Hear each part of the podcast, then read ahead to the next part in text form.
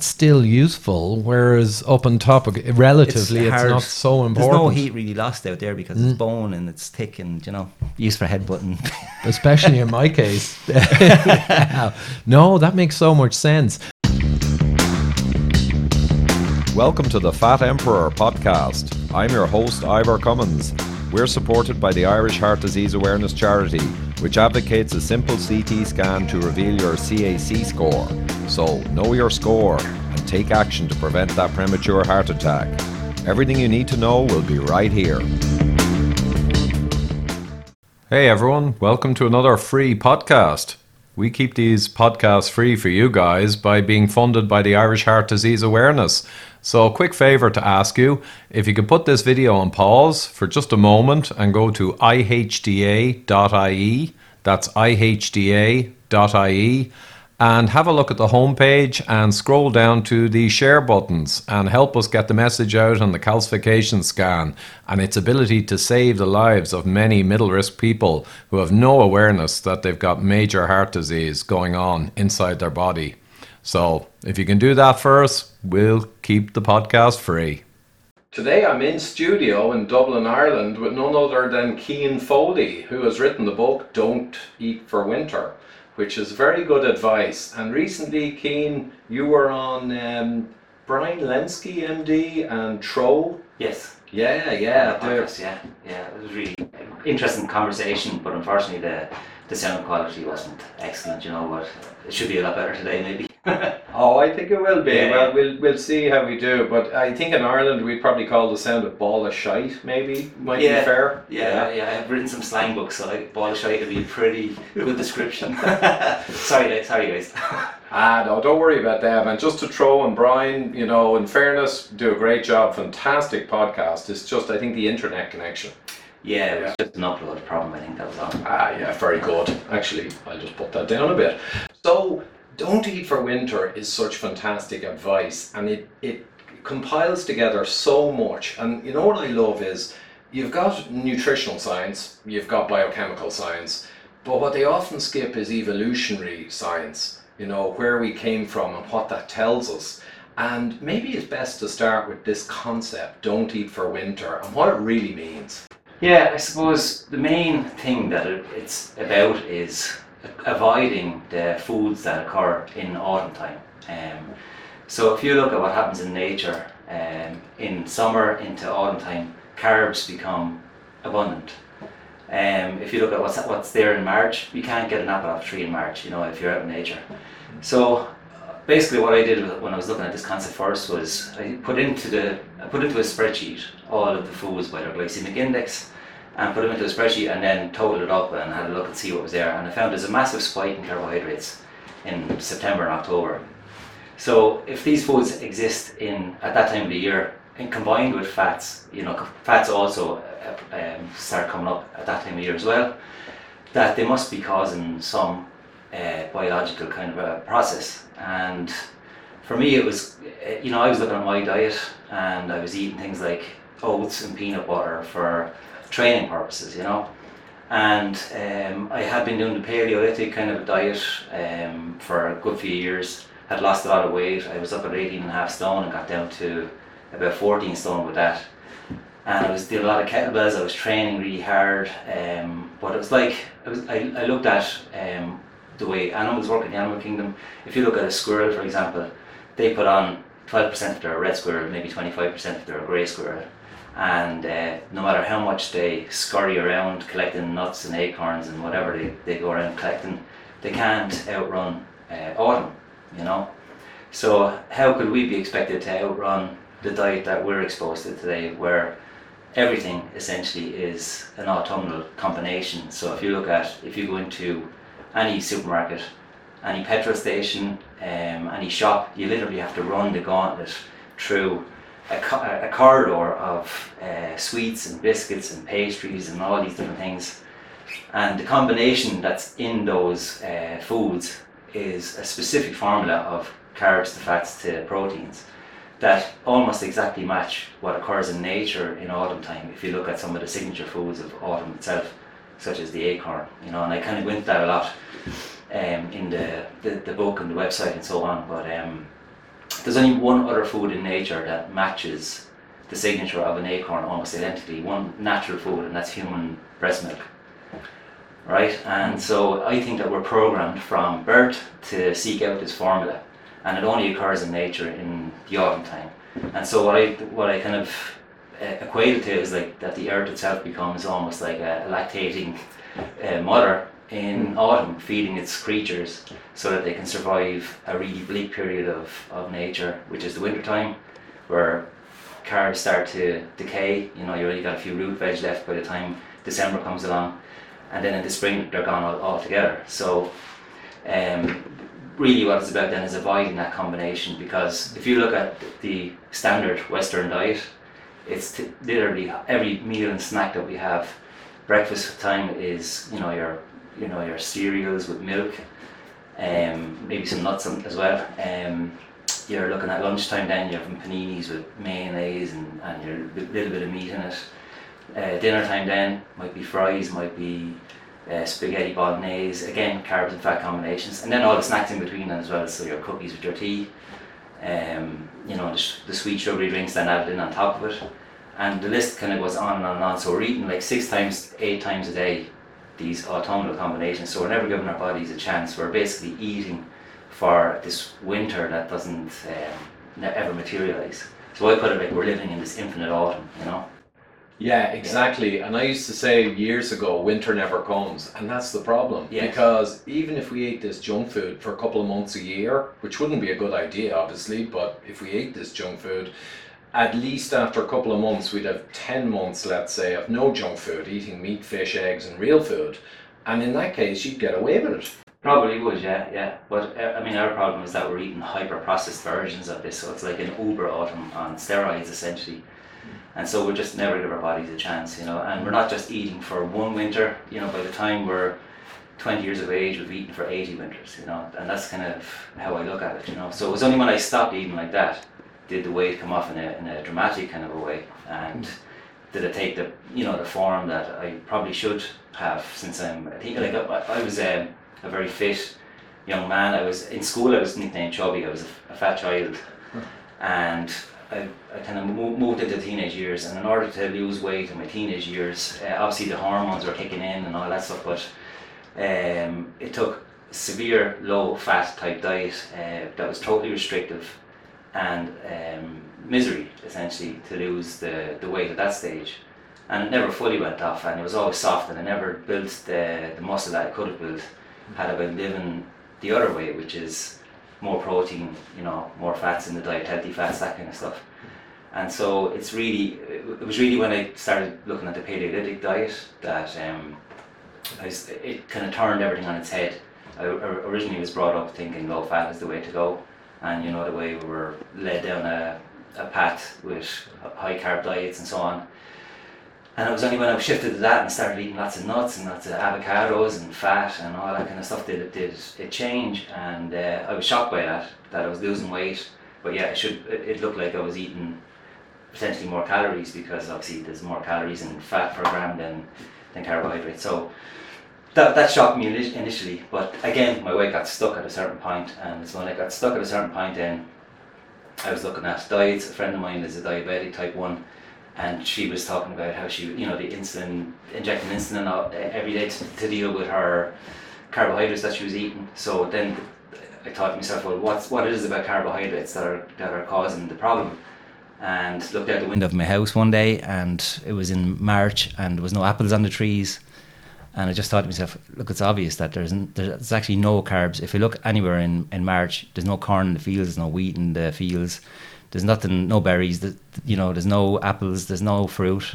Um, literally everything is bleak. You know, all that's available if you're a hunter gatherer will be what you stored, or hunting. You know, the meat that's out there and available in nature. So. I started looking at diet from that point of view, and I said, look at the combinations that I would would have been eating in autumn time, and avoid those and separate them out. And you know, I'd heard that from dietitians as well that you shouldn't be eating, you know, for because of the insulin response, you shouldn't be eating carbs and fats at the same time anyway. So I was looking for a kind of fundamental reason mm. for that. And the fundamental reason was that these foods exist only in autumn time. And it was only later, after a lot of research, a lot of time, did a lot more pieces start coming together f- around the concept, which we can talk about as we go along, if you like. You know. Super keen. Yeah. And you know what? Yeah, that resonates powerfully. And I will admit uh, to the viewer here that we're going to pretty much agree with 100% of everything, but that's just the way it is. And it's not bias. It's because the nutritional science, the evolutionary science, human history, and paleoanthropology, uh, yada, yada, yada, everything kind of consolidates, triangulates to this view. So it's just correct. So I, I'm not ashamed to admit it. Now you you actually this discovery, you had gotten really fit doing kettlebells, you were doing really well, but you got down to 90 something kilograms or let's say 210, 220 pounds for the US folks. But then you hit a plateau, and even though you were doing massive muscle work, you were kind of still a little bit chubby. You were surprised you weren't ripped with all your work. Yes. The breakthrough, though, and maybe describe that, is when you discovered what you just described cutting out the autumnal flu- foods and going more to a Ted Naiman style, shall we say, kind of lower carb, certainly, but also a little lower fat and probably relatively higher protein. Cutting out the autumnal foods is that's what drove your weight down big time. Yeah, so I mean, I'd been looking at bodybuilder diets and things like um, carb cycling and you know different uh, different techniques. And what I just decided to try was let's just separate carbs and fats altogether. You know, so I, st- I started the day with uh, a high fat breakfast. So it might be eggs and bacon or eggs and avocado. I put seeds on it. I'd put you know load load the breakfast up. And then for lunch, then it'd be more Ted, Ted Naiman style, which would be your, you know, protein and say some fibrous veg, colourful veg. And then in the evening time, then I'd actually carb up. So I'd have leaner protein again and some, it could be rice, it could be root veg, it could be whatever. So just get some glycemic foods in as well at, at, at that time because I was going to be training and using, using the glycogen. And by doing that, uh, literally just melted off, and it melted off to the point where like the six pack started showing, and that was shocking to me. I was actually I remember at the time just going around being giddy, uh, looking at it going, this is working, you know. So then. My wife saw what I was doing and she tried it herself. so she's training in the morning time. She was carbing up for breakfast for her breakfast and then having the the, uh, the fattier stuff throughout the day. And she was doing the, the kind of three meals like that, keeping the carbs and fats separate and she lost about the same percentage of, of body fat that I did, and she got down to like eighteen percent body fat, which is very low for, you know, yeah. Yeah. And she was training, she was in circuit training, and she was always trying to get below sixty four kg, and she shifted down to like something like fifty four kg, fifty six kg, something like that, and um, she's, you know, it was just at that point then I kind of re- was thinking to myself, well, obviously there's something to this, you know. So just started researching different uh, concepts like um, the Paleolithic Prescription by Stanley Boyd Eaton, who, who, which I think is a fantastic book. It's from the 80s, and, and I think a lot of people should read read that one. And uh, James V. Neel stuff as well, and uh, stuff about the um, you know the the fat gene essentially that certain people are susceptible to putting on body fat, and the people who are susceptible to putting on body fat tend to be more hyperphagic towards things like chocolate bars and, and, and stuff like that. So I was just looking into that, and uh, the, the one thing I noticed about most of these diets that are out there is that they're snapshots. So it's a st- static diet that you would have for the entire year, year essentially, or for the whole lifetime of the diet itself. So if you look at our food pyramid, our food pyramid is uh, heavy carb at the bottom. Okay, they've shifted they've shifted vegetables down to the very bottom, but Yeah. still we have you know seven bananas or something you can have. You know if, if you if you interpret it in a certain way, uh, you have all the cereals, potatoes, not all at the bottom. And if you eat like that, uh, twelve months of the year or your whole lifetime, you know when where's spring in that in the food pyramid you know so where's you know and so for me it was like these diets are static and if you look at uh, the ketogenic diet which i think is a brilliant diet for people to you know to control their their insulin levels and and get fat adapted and so on but again it's a snapshot diet because it's mm. one way of, of eating and i think that nature is totally dynamic and I think that we should be looking at diet from that point of view. You know, in the summertime, maybe look at eating slightly different. In the autumn time, look at eating slightly different, and so on. So I've been using that now recently in in bodybuilding. Actually, I never thought I'd be bodybuilding in my forties, but I've be, I've competed in, my- in on stage and uh, never thought I'd get into that condition.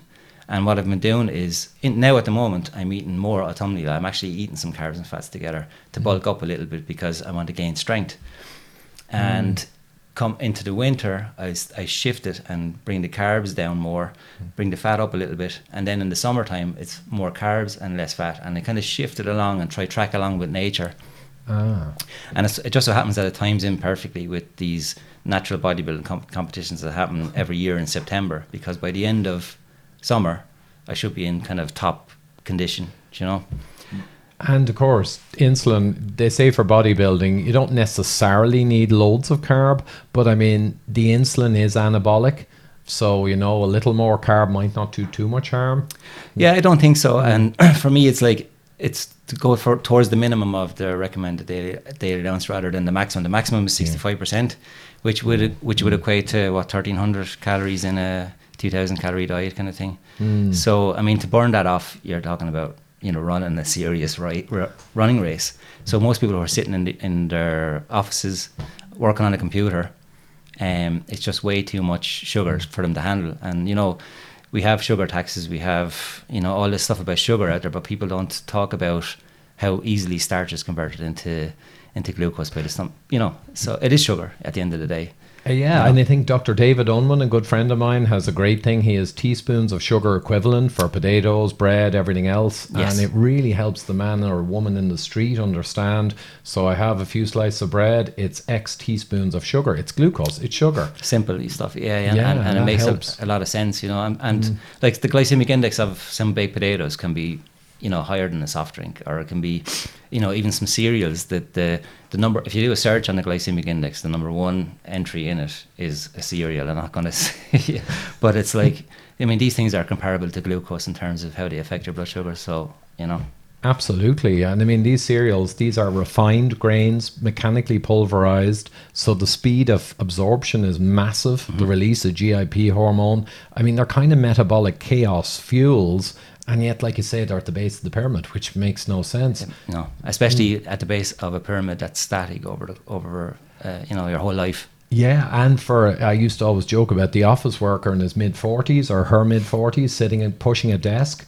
That's very different than an insulin sensitive 27 year old athlete. I mean, the latter athlete may very well be able to eat quite a bit of this modern grain, Yeah. you know, without falling apart. But a middle aged person, it's, it's insane. It's insane, yeah, and and you know it's not just you know the way with with cereals they're saying it's a 30, 40 gram serving.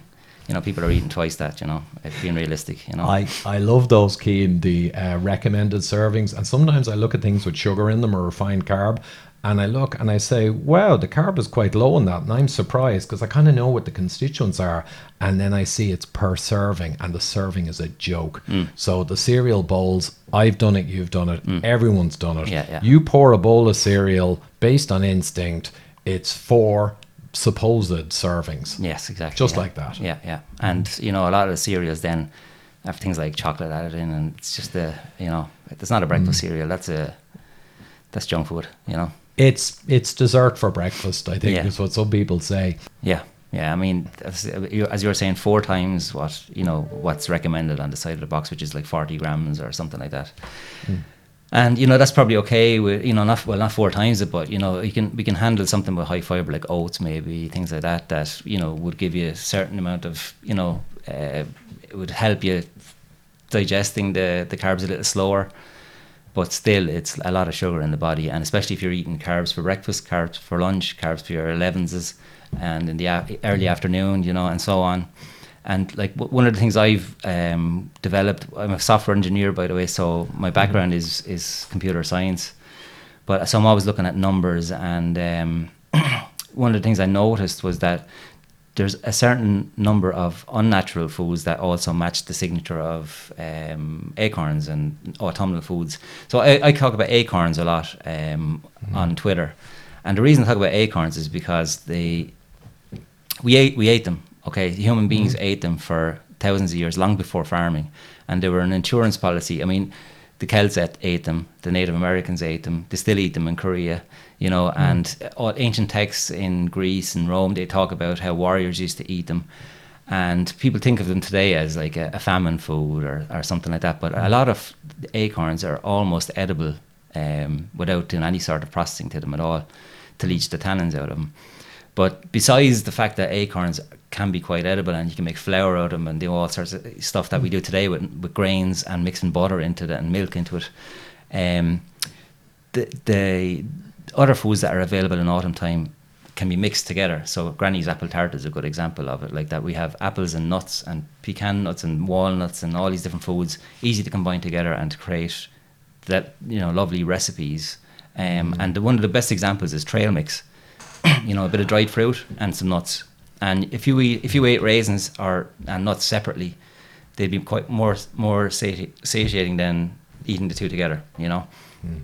So I think there's something really interesting about the combination and there's been a lot of research, you know, about the combination in, in terms of testing on rodents, but also recently with uh, in Yale University with Dana Small had a uh, uh, did a study on valuation of carbs. So human beings actually value carbs and fats more than any other combination. Um, that you know, and we actually would pay more for them. And if you look at the a cinema is a good example of, of this. People go in there, you wouldn't go in and buy like a, a big tub of dry popcorn with no flavouring on it. But yet we'll go in and spend 10 quid on, you know, if you pour hot butter on top of it, yeah. all of a sudden it becomes a different thing altogether and our, our pupils dilate and we become this more more feral kind of a creature when it comes to eating the stuff, you know, and we throw in a bag of Maltesers in on top of it or we'll eat, you know, a bag of crisps with some chocolate as well, you know. Mm.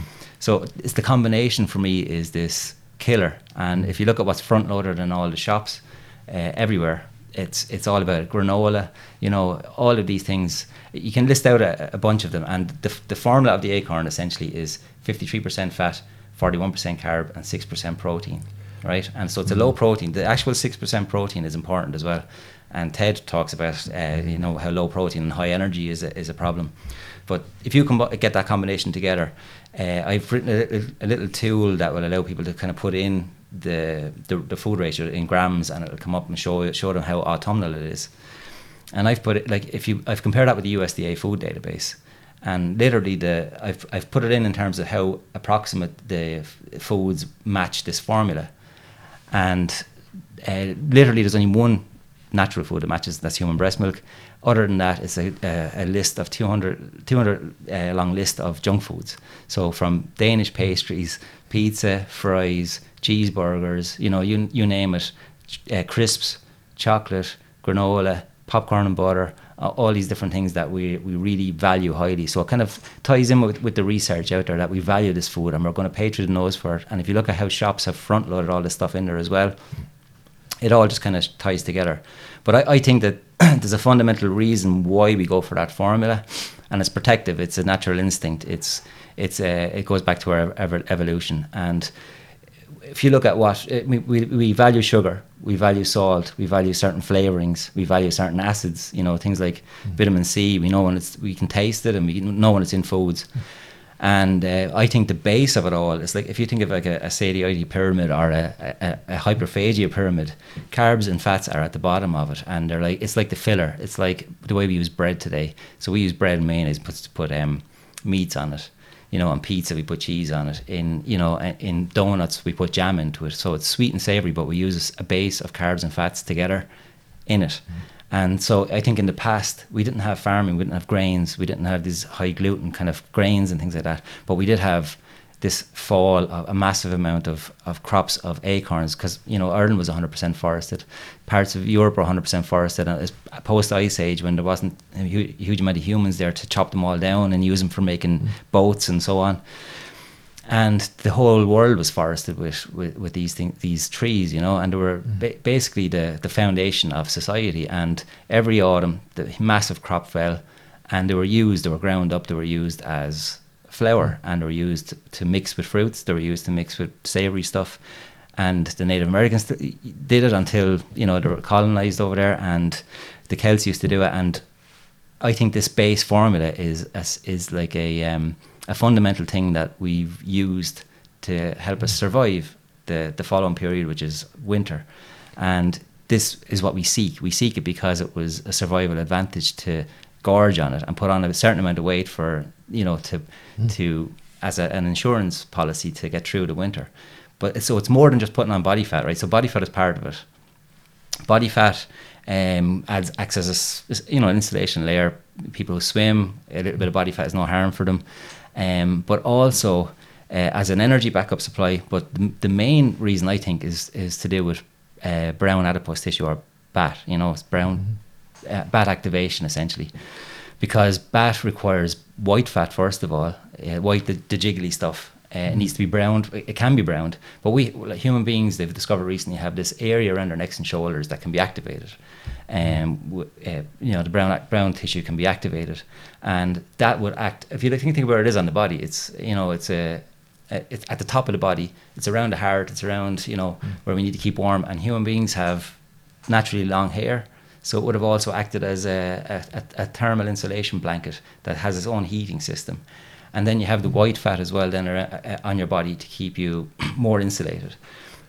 So, in order for brown fat to be activated, it has to you have to white fat first, and you have to be browning a little bit of white fat, and then activate it. And I think all those conditions happen from summer into autumn into winter in order for that to happen because brown fat is activated not only by cold, which is probably the number one for activating it, so that you, you you're not shivering anymore when you, you want to stay warm, but it also gets activated by high insulin, high leptin levels at the same time and that only happens when carbs and fats are high in the diet. And so, if you look at what happens in autumn time, it's browning white fat, and then the next period then is carbs decay, carbs go out of nature, fat stays high because you still have fat animals that you're killing and eating, mm. and you also have your own body fat to keep your leptin le- leptin levels up. And at that point, then leptin is high, and that's really useful for activation of, of brown fat. So high leptin and uh, cold keeps your so you're you're setting the pilot, you're setting the, the you're building the the uh, the fat first, then you're activating it, and it lasts you through the winter, it keeps you warm.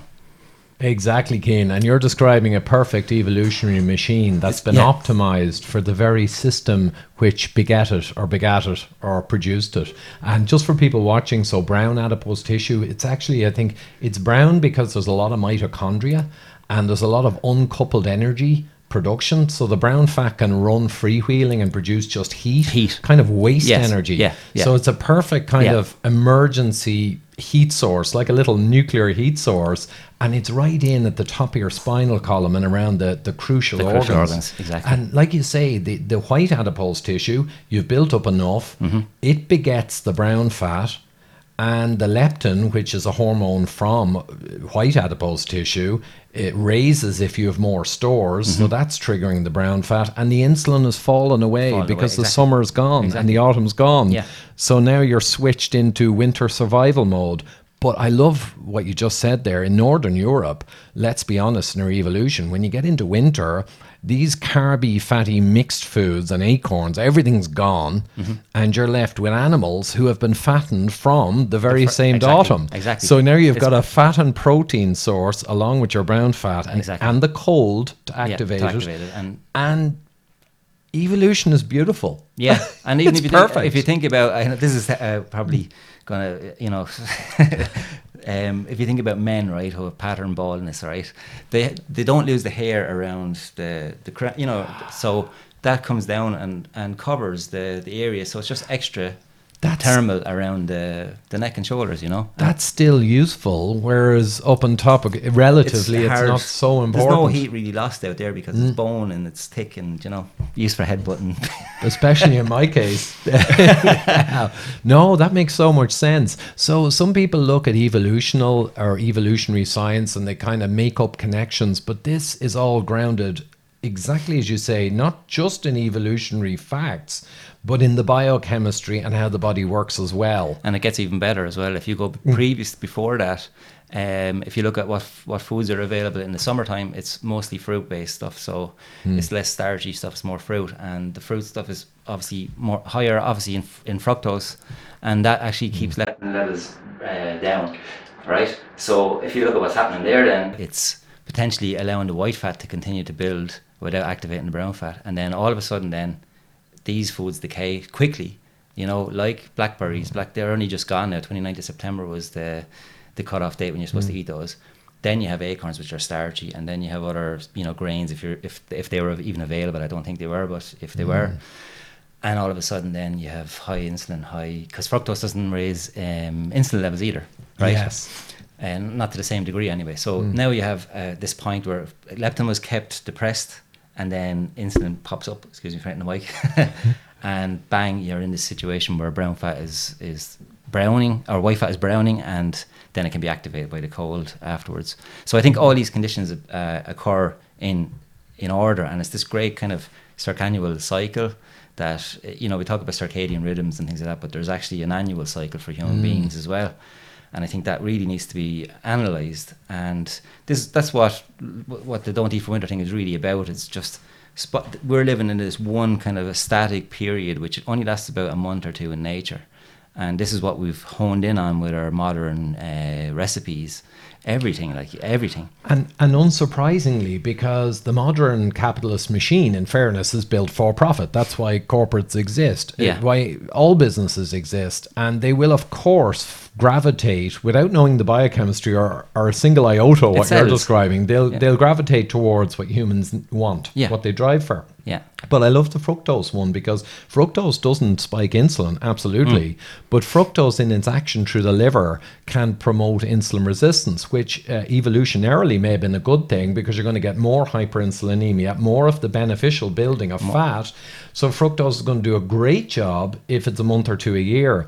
But now it's all year round, and Mm. Yes. that's the killer. And you know the irony, I think, Cian, is people say fruits are good, but A, the fruits in modernity have been bred for 100 years for, for sweetness. Yeah. In again in human capitalist competition, they've bred for sweetness. The next guy gets a sweeter apple, you got to get sweeter. So that's natural. Mm-hmm. So now they're super sweet, but now they're shipping them from all over the world Exactly. from climates Exactly. where yeah, if, if your apples are gone in Ireland Mm. September, you can get apples in in December. They travel Jan- well, yeah. You know. they travel well Yeah. with, with a lot of, by the way, Yeah. use of uh, fossil fuels to fly them and Yes. ship them around the Yeah, world. so yeah. that's another whole story. Yeah, yeah, but that's it. We have the world's harvest. So even if you looked at it from a natural food point of view, we have the world's harvest available to us uh, all year long, 24 7, 365. And it multiplies out then when you do things like press the apple and take the juice out of it and leave none of the flesh behind. So even even these ultra sweet apples would still have. And there's another thing actually, if you talk about the apple skin itself, um, that's a, there's a compound in apple skin. I try, can't think of the name of it, so, so they're going, slipping from my mind at the moment. I know what you're talking about, though, But that actually, um, it, actually assists with the brown fat development as well. So another autumnal Hmm. food that has, I'll think of the word, I'll think of the name in a, in a minute. But preparing for winter, again, the Again, same phenomenon. A same phenomenon, yeah, exactly. Hmm. You know, and so we have this capability of developing brown fat around our necks and shoulders. We also have the ability to, well, some of us have the ability to get a, a tan in the summertime to Hmm. regulate our, you know, the absorption of light so that we can synthesize D three and so on. So we are seasonal creatures. It can be dem- demonstrated that we're we're programmed to respond to the seasons.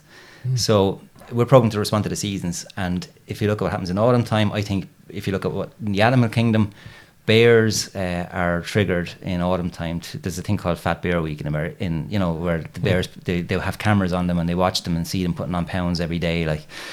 So you fat, you have Fat Bear Week in America. You have squirrels here. You have deers put on twenty to thirty percent body fat.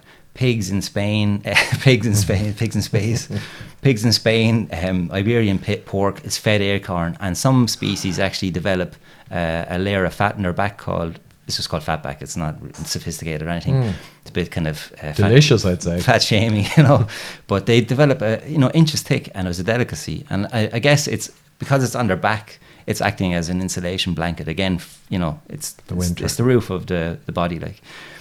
And so all all of these animals are have one thing in common: what they feed on, essentially, at that point in time in the year, where it's like this is acorns, you know. And so that's why I kind of was focused in on, on acorns as kind of a Mm. signature and looked at the macronutrient ratio of that. But again, they're also eating beech nuts, they're also eating r- rowan berries, they're also eating blackberries, and they're eating whatever is there. And and they are inherently gorging. I think They're is gorging. They've no, they have no choice. They have no hmm. choice. Um, it's all obviously releasing chemicals in their brain, their bodies, same as human beings, and we are hmm. r- ruled by instinct. Like w- people think that we're hmm. making we're making choices, but I mean, you know, a lot of the food manufacturers have slogans around the fact that you can't actually stop once you start. You know, and cer- you know, and and if you look at Christmas time and we get the tins of chocolates you know, you start one, you can't stop at one. You you're going to eat a second one and a third one, and you're over in your mammy's house or wherever, and mm. the tin of biscuits is there. You're having copious amounts of tea, and you're just shoveling in chocolates and mm. biscuits and crisps and so on. And literally, you're you're after stuffing yourself from a Christmas dinner and still eating and eating and eating and eating. You know. Just a quick break to remind you that this podcast is only possible due to funding from David Bobbitt and the Irish Heart Disease Awareness Charity. For middle aged people, it is imperative to find out your heart attack risk by getting a CT scan of the heart and your CAC score. The new ihda.ie website has all the scan resources. Please support us by visiting and sharing widely. Knowing your score, you can take action to stop the disease process and save your own life. It can even be as simple as removing sugar, refined carbs, and seed oils, i.e., processed food, from your diet. And now we return to the conversation. And you know, it's not just food reward either because they don't have to be particularly sweet or palatable. They just need the macronutrient content or, or proportions. And that's actually enough. If you have a pile of dry bread there, you won't eat too much. No. But if you have a pile of dry bread with just butter, no Oh, yeah. particular crazy sweetening, you will eat, or at least I always did, a mountain of it. A mountain of it, yeah. And then Uh, you realize you're you're quite shocked at how much you've eaten, and you look and you go, "Oh my god, I, I eat, you know, around eight slices." Yeah, yeah. that's a, that's nearly half. And of, you, you, you literally have to stop yourself, you know. to- yeah, and yeah. if you don't stop yourself, you might eat ten. Yeah, yeah. That's an enormous amount, but that was on top of the dinner Yes. I used to have at Yeah. six p.m. This could be at eight or nine p.m. Putting on toast with butter. Mm. I could eat maybe eight slices, ten slices, and no wonder I was fat. Mm. But it wasn't because I was going after some super duper junk food no, manufacturer it's- product. No, no, no. This yeah. is bread and And, butter. and we are unbelievably uh, uh, attuned to it, and we can make Mm. it like we can make it easy ourselves. When you're making spuds at home, again, you're not going to, you know, the, the plain potato itself is not that palatable, but you throw in cream in on top of it, or, or you know, it's, Oh, it's a different, it. A different, mm. ca- a different ball game. And you know, you said earlier, Cian, the glycemic index. Yeah, I was kind of fascinated to look at some of those indices. And the baked potato is the worst just mm. because of the biochemistry of when you bake a potato, mm. it's twice as bad as a boiled one. And then you've got these weird things that if you boil it, cool it down, and warm it up again, it's actually not that bad because it's mm. turned into resistant starch as it mm. cooled. Mm. But that's kind of a It's a cheat, yeah. It's a, It's a hack. yeah, yeah, yeah, yeah. But these things, and then white rice, something we never had in Northern Europe. Yeah. And now we have not just masses of white or white rice, but we soak it in gravy and juices. Yes, exactly. Fats. Yeah. And that's it. Um, yeah, yeah. And that's it. I'd eat like when I'm doing training for competitions, I would eat white rice, but I'd eat it with like uh, breast of chicken or fish or something like that, and have a few carrots, a few bits and pieces like Mm. that with it. And the white rice, it's on like that is actually quite filling, you know. But as soon if I had um, go to a Chinese or something like that, and the sauces in I like the, the amount that they could eat. And you can't stop, and you're still hungry after, like you you know. So it's it's triggering things in us, and like you, we know some of the hormones, we know the things that are in action, and we know the chemicals that are released into the brain, you know. And it's a, I think it's a fundamental part of us that we we understand our bodies understand uh, that winter is coming and we have no mm. choice in the matter. And that's why people are you know they eat one bag of crisps and they have a six pack out in, out in the press in the kitchen.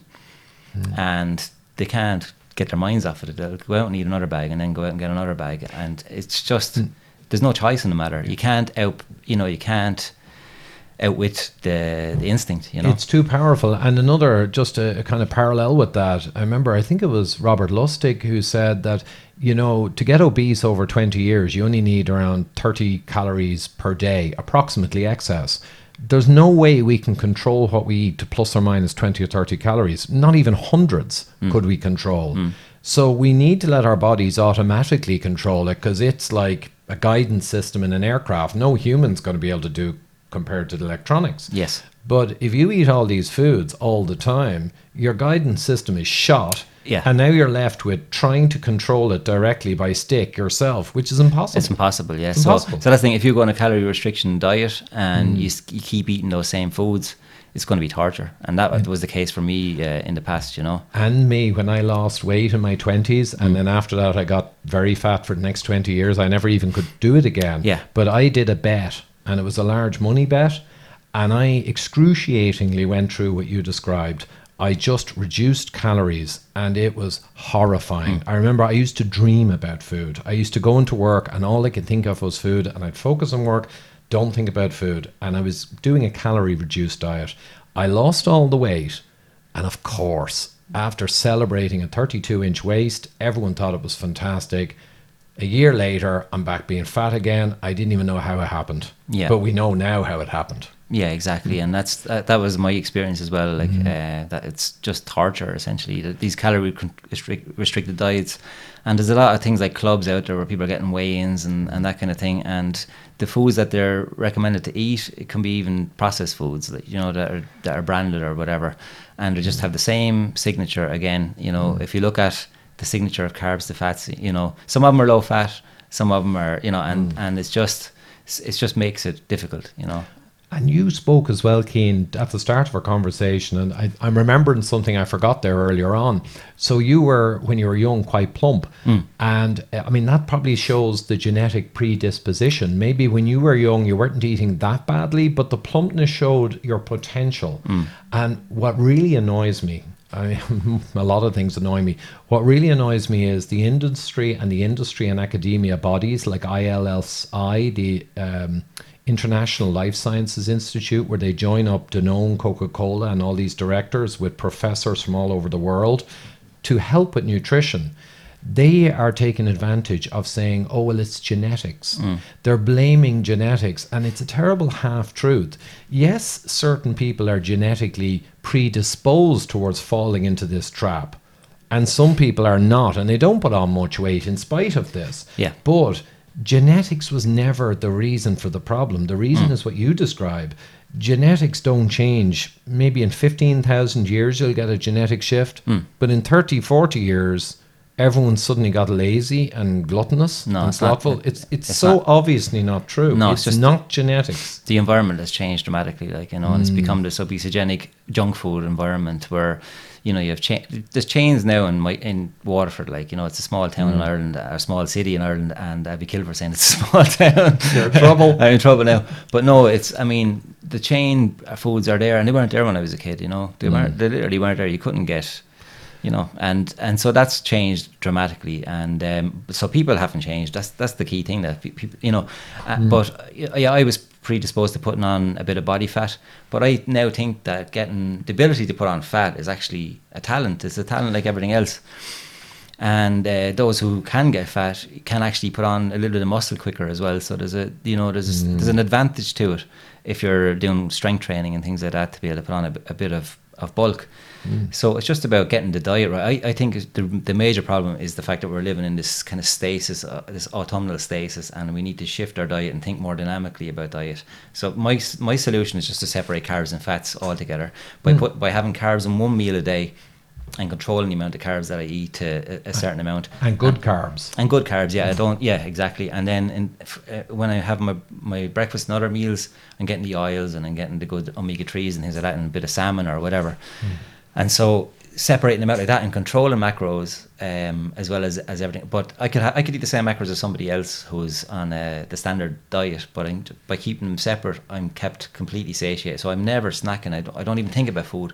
Whereas before, I was always, you know, food was always there when, when I'm having my 11 o'clock because if I had the cereal for breakfast, I'm hungry by 11 o'clock. Now, by having the bit of eggs in the morning, I don't get hungry at all, and I have to actually think about I better get some lunch now because it's two o'clock in the day, you know, and I haven't, you know, we're, mm. I'm in the middle of work, and and I think that if you have a sedentary job, it's a good way of working because if you if you've loaded a bit of glycogen the night before and you've done your training and it's in the muscle and it's in your liver and whatever, the next day then if you have fat for breakfast, you know, you're you're basically keeping your blood sugar stable and a bit of protein as well. You keep it stable, stable, stable, stable, stable, and I'm only having a little bit of a, a spike when I'm going training, and that's to have replenishment there essentially that I can I have glycogen in the muscle so I could train for you know 45 minutes probably without even eating food but mm. to replenish is, is why I'm eating it essentially to refill the stores.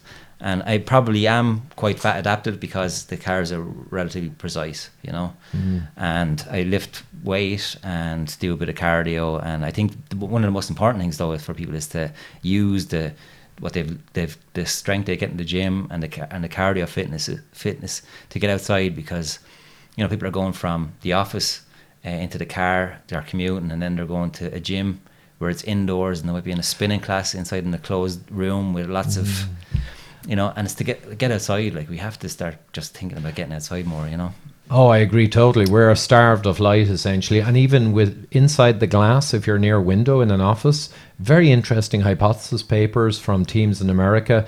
The UVA comes through the glass, but the UVB that gives vitamin D and many other photo products doesn't. Yeah. So you're getting light all day, and you think you're getting light, but you're missing whole spectra. Yeah. which is the skin doesn't react when you're inside a window. You don't get a tan, you know, or anything like that. So you, can, you Yeah. you're not getting. Yeah, obviously you're not getting the vitamin D because And that's your just skin is not adjusting. You know. Yeah, and that's Yeah, just so- vitamin D. And there's other photo products not even sure what they do, but you Yeah. can be sure evolution had a reason to make them. You're missing out on those as well. We don't even know what they do. And then in your eyes and your pineal gland, you're missing out on all this circadian signaling. So it sounds like woo to say, oh, in an office is bad light, but let's be realistic about it. The science is there. It's just no one cares because our modern world doesn't care about anything that, that doesn't have some kind of profit motive attached to it.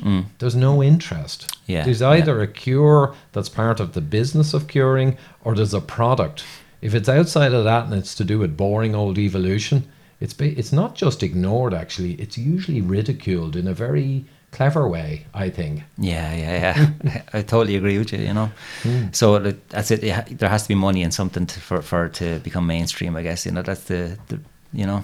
Uh, Yeah, it's just business, It's just business, And, and- but like what you were saying about the the formula of you know the mixing the potatoes and mixing the the cream Mm. in it or noodles with soup or with uh, gravy and, and things like that. Mm. That form we're actually really good at finding that ourselves. We don't we don't need manufacturers to find that. We're well able to make tarts at home and mixing the right amount of butter into the, the pastry and mix the sugar in. You know, even to make toffee apples at Halloween, which is not too far away.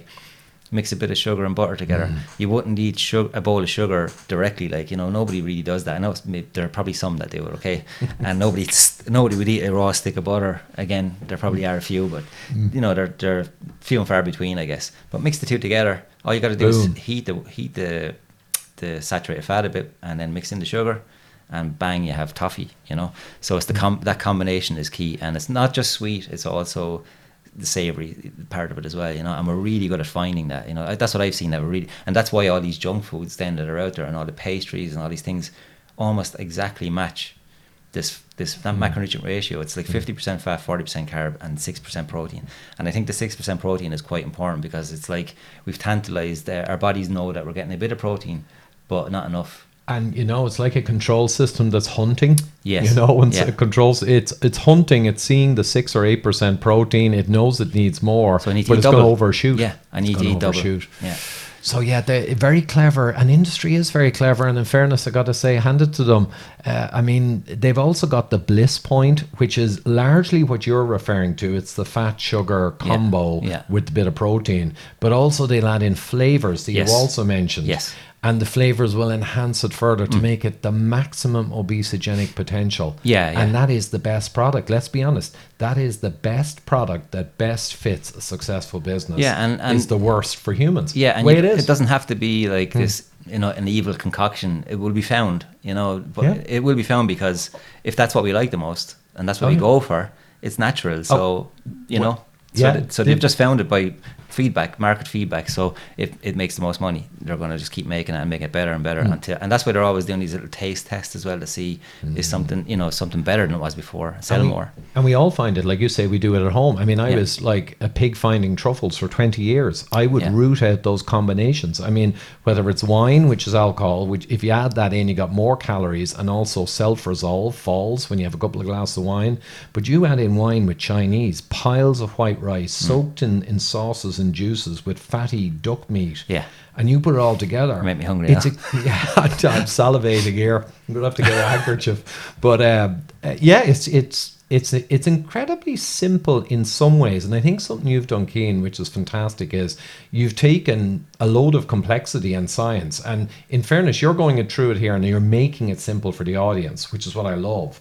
Uh, but when you make it simple, the brown fat, the white fat, the whole seasons, the circadian rhythms, and and the combined macros, you, it's actually not too complex a picture for people to get if they only internalize this and then separate out and eat an egg, multiple egg dish like I have for breakfast, mm. or eat a fatty steak, mm-hmm. you know, or a big fatty fish meal with low carb. And then maybe take their carb later, possibly in the day, and have some potatoes without too much fat. They can kind of have their cake and eat it Yes, almost exactly. with a bit of knowledge. Yes, exactly. So mm. you're getting a full like that's the thing. I mean, some diets are quite restrictive, and you know, not people aren't ready for for certain types of diets. You know, and they're not, they're mm. not going to accept them. The masses aren't going to accept it. But if you can still have your few potatoes, you still have a bit of rice, and you can have your fatty kind of meats as well, and have them, you know, and have all the fibers veg mm. that they're used to, and get and like I mean. There's a lot of goodness to some of the, the, the high GI veg, I guess, like carrots and things like that. That aren't they haven't got a massive glow, load of, of carbs in them, but they're quite sweet. You know, they would be considered, um, you know, sugary food, I guess. At some, you know, to some. But again, but you can have a big plate of those and have them with something, you know, like a piece of fish or something like that, and ha- have your colourful veg, have your peppers, have your mushrooms, have your onions, have you know the greens and, and all this stuff, and you can have these wonderful kind of foods. And I find that if, if you actually keep the car- the, the main thing for me is with, with, when you combine the carbs and fats together, right? What happens is your brain goes into a different mode. You, you turn into an animal essentially, mm-hmm. right? And I don't mean that in an insulting way for people, but mm-hmm. you become more feral, right?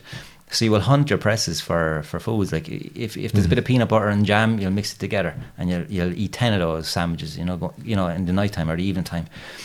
And it shuts off everything else that you it shuts off like basically if you're in that autumn mode it's, it's a noise a noise in your brain and it's mm. that noise can't be overridden by anything else so you'll actually be put off things like meat or be put off things like fish because all you want is the the sugar and the carbs and the fat and this the you know the save the save these mixes.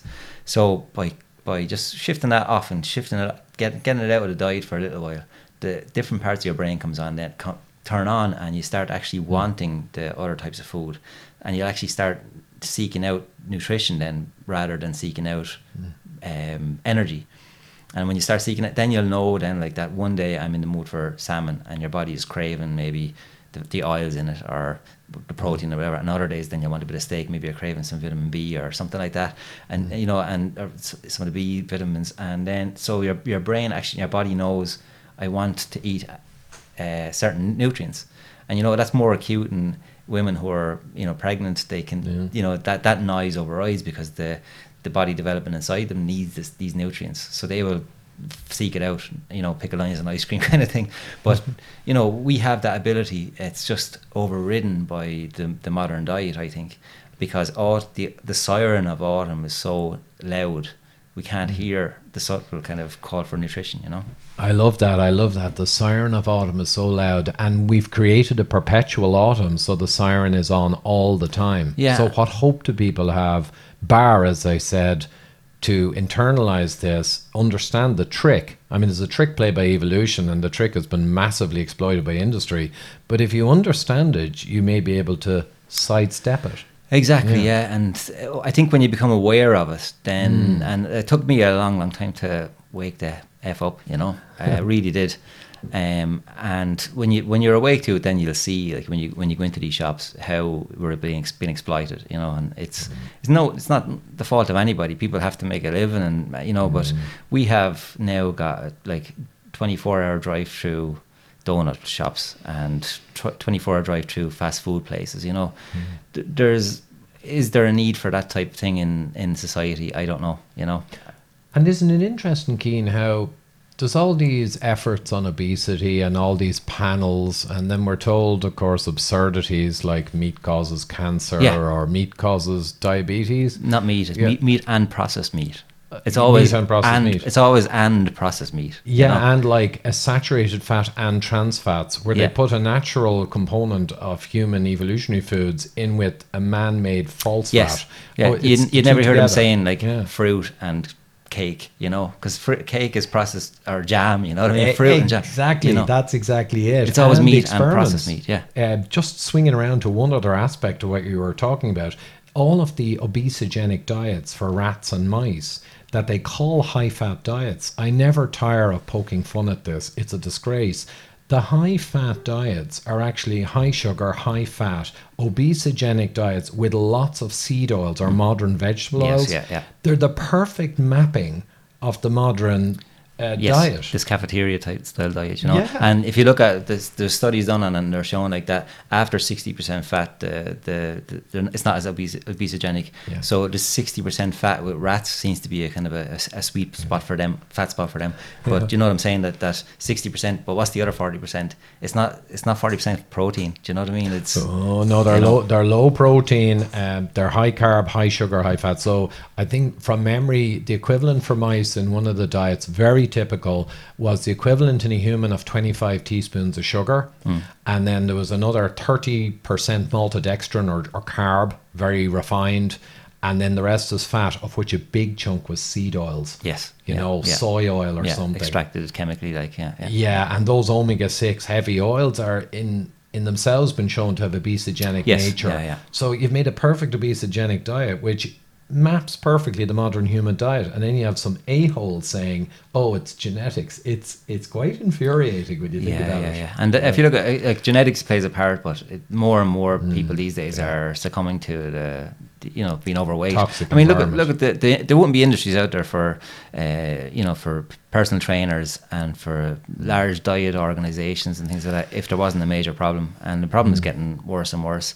And the reason the problem is getting worse and worse is not because humans have changed, it's because the environment has changed and Mm. it's changed you know it's you don't have to look very far to see you know we've all these petrol stations appearing on motorways and every single one of them you can go in and get a big sugary latte if you want uh, you can get your big rolls full of you know sauces and, and so on. You have fast food in there. You have the you know the sugary you know everything is in there front loaded with you know everything. And I, if you try and find a piece of fruit in there you know? Try and Yeah. pu- find a, pe- uh, an, a piece of meat in there do you know what I mean? You, I, I've often gone in there and the only thing I can get on the way I eat is a packet of chicken and um, maybe some berries if you're lucky during the summertime or something you know you know Well, yeah, but, if and- you're lucky you know And in a garage or gas station, yeah, what I would get actually is offers on cheese slices. Mm. Just standard Irish cheese, two for say four euro, and literally just pick up a couple of packets of cheese and just eat them while driving. If I have a lunch on the run, Yeah. because you're right, most of the shop is out of bounds, and even the fruits that are there are the modern bread for sugar fruits. Yeah. Anyway, Yeah, yeah. they're still not too bad if eaten with the skins and the fiber. That attenuates the glucose Yeah, rise, yeah. but it's not ideal. And when we think of fat people or people who are very overweight, one thing I work for Irish Heart Disease Awareness, ihda.ie, and of course we promote the calcium scan. And the interesting thing about obesity is, uh, as per Professor Lustig's work and data, we've got actually more people who are insulin resistant with metabolic distress who are not obese than we have people who are obese. So there's 20% say obese, and a big proportion of them are metabolically in serious trouble. Yeah. But then we have the other 60, 70, 80% of people who are not obese, and maybe 30 or 40% of them are insulin resistant. So we actually nearly have more people who are non obese who are at risk of heart attacks and all the modern chronic diseases. because their body just can't handle that you know that type of Mm. food they just can't handle it they're you know they, they get a bit of a bit fat and then that they can't get any fatter and then all of a sudden then boom That's you know? it. And I think it was Dr. Ron Rosedale said, "What? Um, oh, diabetes is the price you pay for not being able to get fatter." yeah yeah So I don't know. Those people genetically, I guess, they're not as quick to put on the white adipose tissue. yeah probably enough enough to just get by you know and Mhm. they didn't they didn't need it to spill over i guess you know they didn't, maybe it wasn't as cold or something or Yeah. they found it, you know better skins or whatever way they, they adapted to nature you know but i mean everyone should have some form of that it's along a kind of a, uh, uh, a distribution curve will be there'll be somewhere along it. There'll be people on one side or the other, and then the people who can get very, very heavy in the middle. You know. like Samoans and there's certain populations that get enormous and some of them stay insulin sensitive Yeah. while they get pretty big. Yeah, yeah. But then again, that's just human variation. But it's the toxic environment that wherever, whatever people you get or whatever genetic predisposition, it doesn't matter. Put them in this environment and they'll either get very overweight and obese, Yeah. or they'll get not so fat, but they'll sick. burn up inside Yeah. with metabolic illness. Yes, exactly. Yeah. So it's So- not it's not mm. natural for anybody, you know, and especially as you said, with it's not just these natural combinations that are available in all our dinners and and and meals and that, but also this, you know, the seed oils and the high fructose corn syrup, which is you know Frankenstein sugar and and so on. You know, I mean, before years ago they used to put apple juice into soda, you know, to give it that fructosey kind of profile. But now it's replaced with this cheaper version of it. That's you know, chem- it's made in a lab essentially. It's arguably worse. And Yeah. then we have all the other examples which prove your very point. Uh, we have papers from the early 1900s from agricultural groups who published, and they had the optimized foods to fatten pigs: skimmed milk and and grains. Hmm, And that was the that was the sweet point. You know, kind of low fat, but with fat in there and grains um, to fatten pigs. Hmm. Yeah, and yeah, then we yeah. get surprised now when we fatten the human population. You know, kind Hmm. yeah. of crazy. I know, yeah, yeah. So, Cian, what would you take as your top few tips then? Um, and you kind of have touched on them, but just to kind of roll it up, based on your experience, the extensive research you've done, and of course the content of your book, but summarize down to a few key points for, let's say, someone who's a little overweight already and who's beginning the journey to fix this problem we're talking about. So, I suppose a series of steps to take, tips and tricks. Yeah, well, the one thing I'd say is you can't out train it in the gym, or you can't out train it on the road. And you, you know, that's one of my biggest bugbears. Is you see people in the gym for two or three years, and their body shape doesn't change at all. It might even get worse sometimes, you know.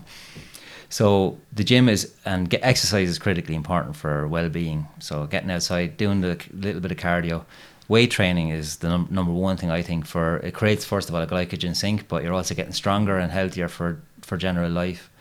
Um, so, but the diet is the nu- number one thing. So, the first thing people should do is just start switching in whole foods into their diet as much as possible. So, cut out the junk and start trying to eat natural versions of what they're currently eating. They can't do everything overnight. You know, if you make a big, massive change, it's probably just going to become unsustainable, and then you're just going to give up.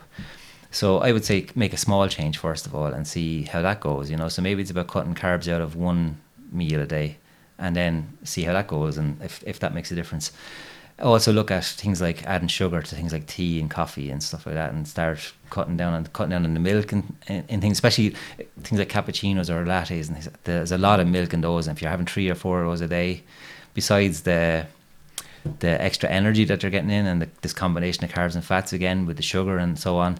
There's also, you know, people are a lot of a lot of people are intolerant to milk, you know, and grains as well. So it's just shift. Look at the Paleolithic style diet. I would say first of all, um, and see does that do some of the foods in that suit. But be careful of the carb and fat combos because you know that's one of the things I noticed when we were when I was in that mode is we were making things like these paleo energy balls and protein balls, and they're a mix essentially of things like dates.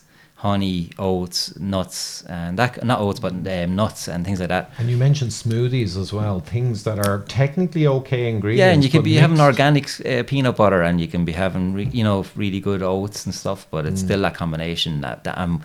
The reason I liked it is because it was hitting that formula, which I didn't know at the time.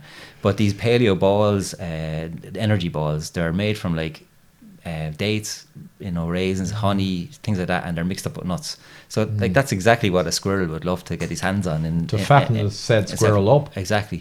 So they are energy balls, but you know, if you're not doing a 15 mile hike, think about the better foods for for training. I know, I know that's uh, it might sound a bit condescending, but I know it's it's real, like you know. Um. So, the so diet is number one, and separating carbs and fats is the is the thing for me. That if you keep those separate, you'll start hearing what the body needs in terms of nutrition. So, up the protein, um, keep carbs and fats separate, and look at whole foods. That's the kind of main thing for diet. And then when it comes to training, then training should be a few sessions of resistance training a week. It can be body weight, it could be at home, it could be in the gym, whatever you prefer. It Could be a circuit training class with a, a personal tra- or with a, tra- a group trainer and so on. But just get out and, and, and do something, you know, because especially if you have a sedentary job, if you're work, working in a cafe or, you know, manual labor, it's not such a big deal. But if you're a sedentary job, you have to get out for that hour in the evening and just do something, just even to meet people and, and get out there and, And start in the light as well. and in the light as well. And then I would say, like, especially in winter in Ireland, get out on the weekends somehow, you know. And even if mm-hmm. you can during lunchtime or coffee break during the day, just get outside and get a little bit of light on the skin, you know. Mm-hmm. Yeah. Very good summary, and and that was technically you mentioned at the end. It was kind of for Irish people, but it, it's also for people in the US and all over the world. It's the same advice. Same advice, and yeah. people who are closer to the equator are lucky as they can get really good light and all, but up north it's a little more difficult. Yeah. But no, I think that's basically it. And I, I think just another thing is, you know, if you are particularly insulin resistant and obese, that as well as everything you said, if you keep the average carb down lower, it probably makes sense. Or maybe keto will help with appetite. But I agree, for most people who only have a medium sized problem, you know, what you said there is, is really the core of it, I think. Yeah, and I think uh, so people are, have so much carb in their diet these days that is, you know any sort of reduction is the is the thing, you know, because the carb is the number one food that raises. Uh, it has this massive spike in September and October in nature, Yeah. but you know, insulin up and leptin up. Like but we're never even exposed to cold, so you know all this bat fat, bat activation just doesn't happen, you know. No, so no light, no cold, no nothing. Just sitting on your ass and eating this crap combo Yeah. of food. Yeah. shocking. Yeah. but we're gonna fix it. Uh, excellent, Cian. Well, that was great. And just for everyone out there, we're speaking from Dublin, Ireland, in my studio, and uh, going out all over the world. But I just say to people, try and subscribe, share the podcast. You know, with these days, it's hard to get out there and get this message, valuable message to everyone. And ihda.ie website to visit and share for preventing heart attacks with the best technology. So listen, thanks a lot, Cian. Thanks, I appreciate stuff. being asked up. Thank you. Uh, great meeting you here. You too. Man For an arm wrestle. Yeah. Good luck, guys. Thanks for tuning in, guys. If you're watching on YouTube, you can see my subscribe button in the middle of the screen, a free viewing of the Widowmaker movie on the far right, and myself and Dr. Gerber's book, Eat Rich, Live Long, on the left. Otherwise, please do subscribe to the audio podcast. Thanks.